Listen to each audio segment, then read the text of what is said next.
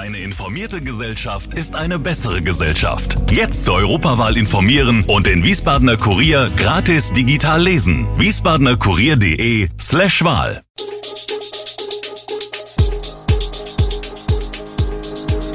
Gude, unser morgendliches News Update. Das Wichtigste aus Wiesbaden für Sie im Überblick.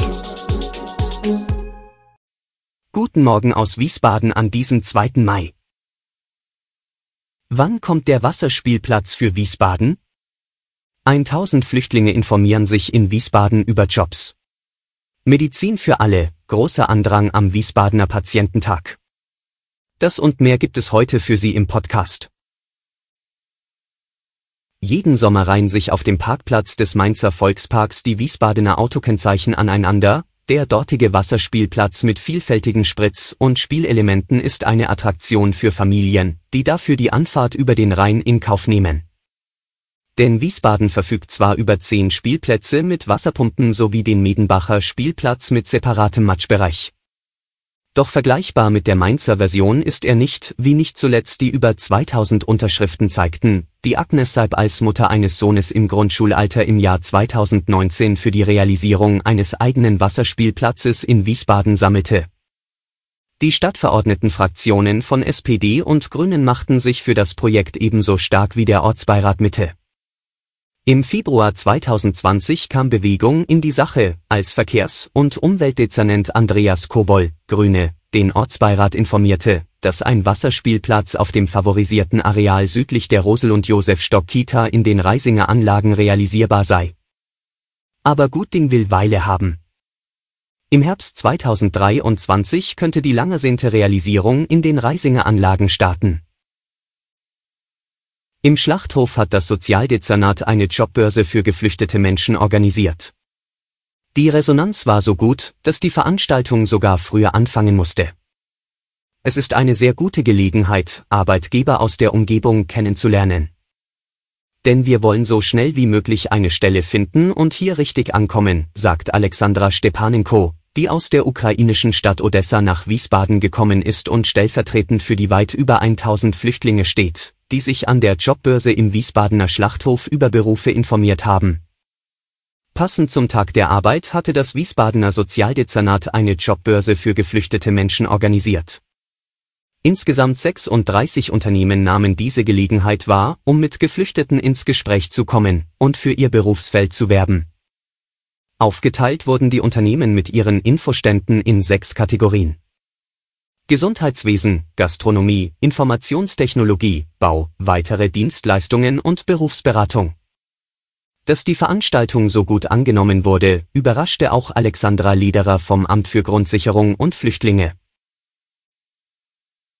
Erst klatschen, dann eine Tarifklatsche, steht auf Protestplakaten. Am 1. Mai verleihen 300 Gewerkschafter auf dem Wiesbadener Kranzplatz ihren Forderungen Ausdruck. Bei der Maifeier haben die Gewerkschaften die Stadt Wiesbaden zum Handeln aufgefordert.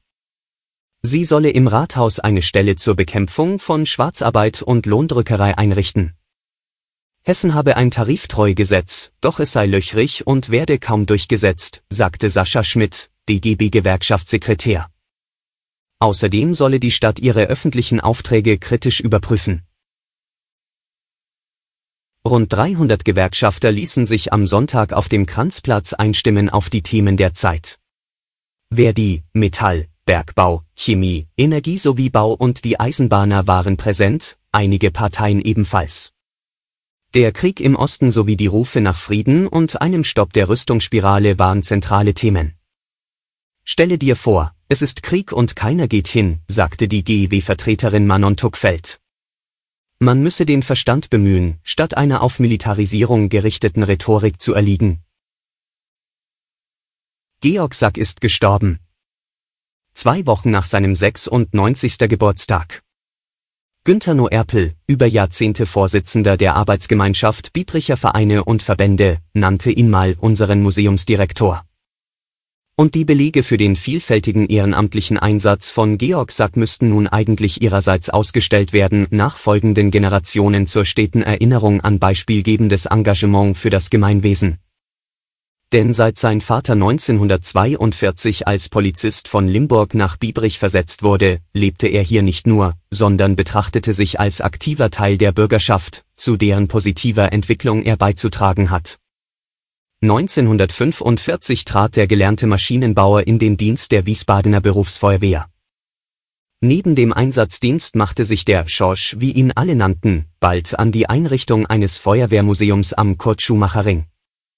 Dabei wurde er zu einem bundesweit anerkannten, oftmals angefragten Experten für Feuerwehrgeschichte, schrieb Fachaufsätze und veröffentlichte Bücher.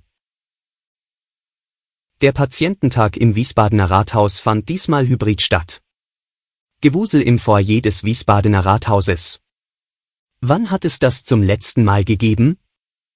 Nur an den Masken, die Pflicht sind, merkt man an diesem Samstag noch, dass nicht alles so ist wie früher.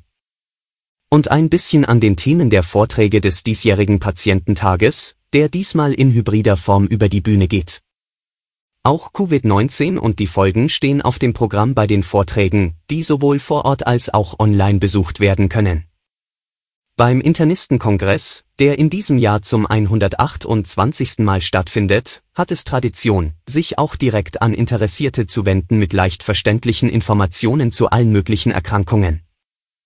Die Deutsche Gesellschaft für Innere Medizin, das Wiesbadener Gesundheitsamt und die Apothekenumschau laden ein und treffen auf großes Interesse. Nach einer ersten Bilanz der Veranstalter haben 760 Besucherinnen und Besucher den Weg ins Rathaus gefunden, wo drinnen und davor 34 Stände ein breites Infoangebot vorhielten. Und noch viel mehr, nämlich 6724 Teilnehmer, haben sich einen der Vorträge online angehört.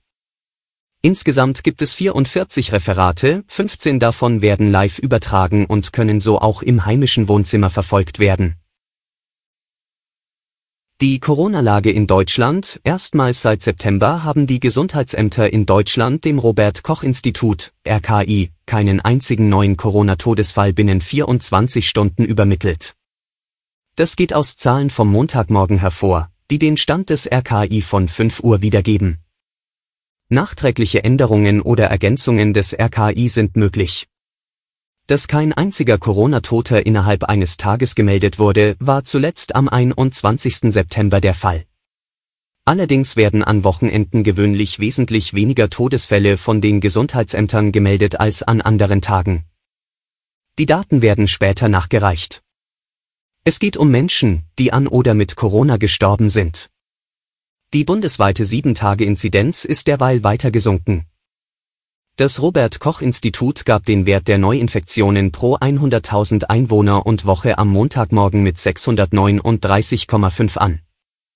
In der Vorwoche waren es noch 790,8 und im Vormonat 1531. Alle Infos zu diesen Themen und noch viel mehr finden Sie stets aktuell auf wiesbadener-kurier.de. Gude Wiesbaden ist eine Produktion der VRM von Allgemeiner Zeitung, Wiesbadener Kurier, Echo Online und Mittelhessen.de. Redaktion und Produktion die NewsmanagerInnen der VRM. Ihr erreicht uns per Mail an audio.vrm.de.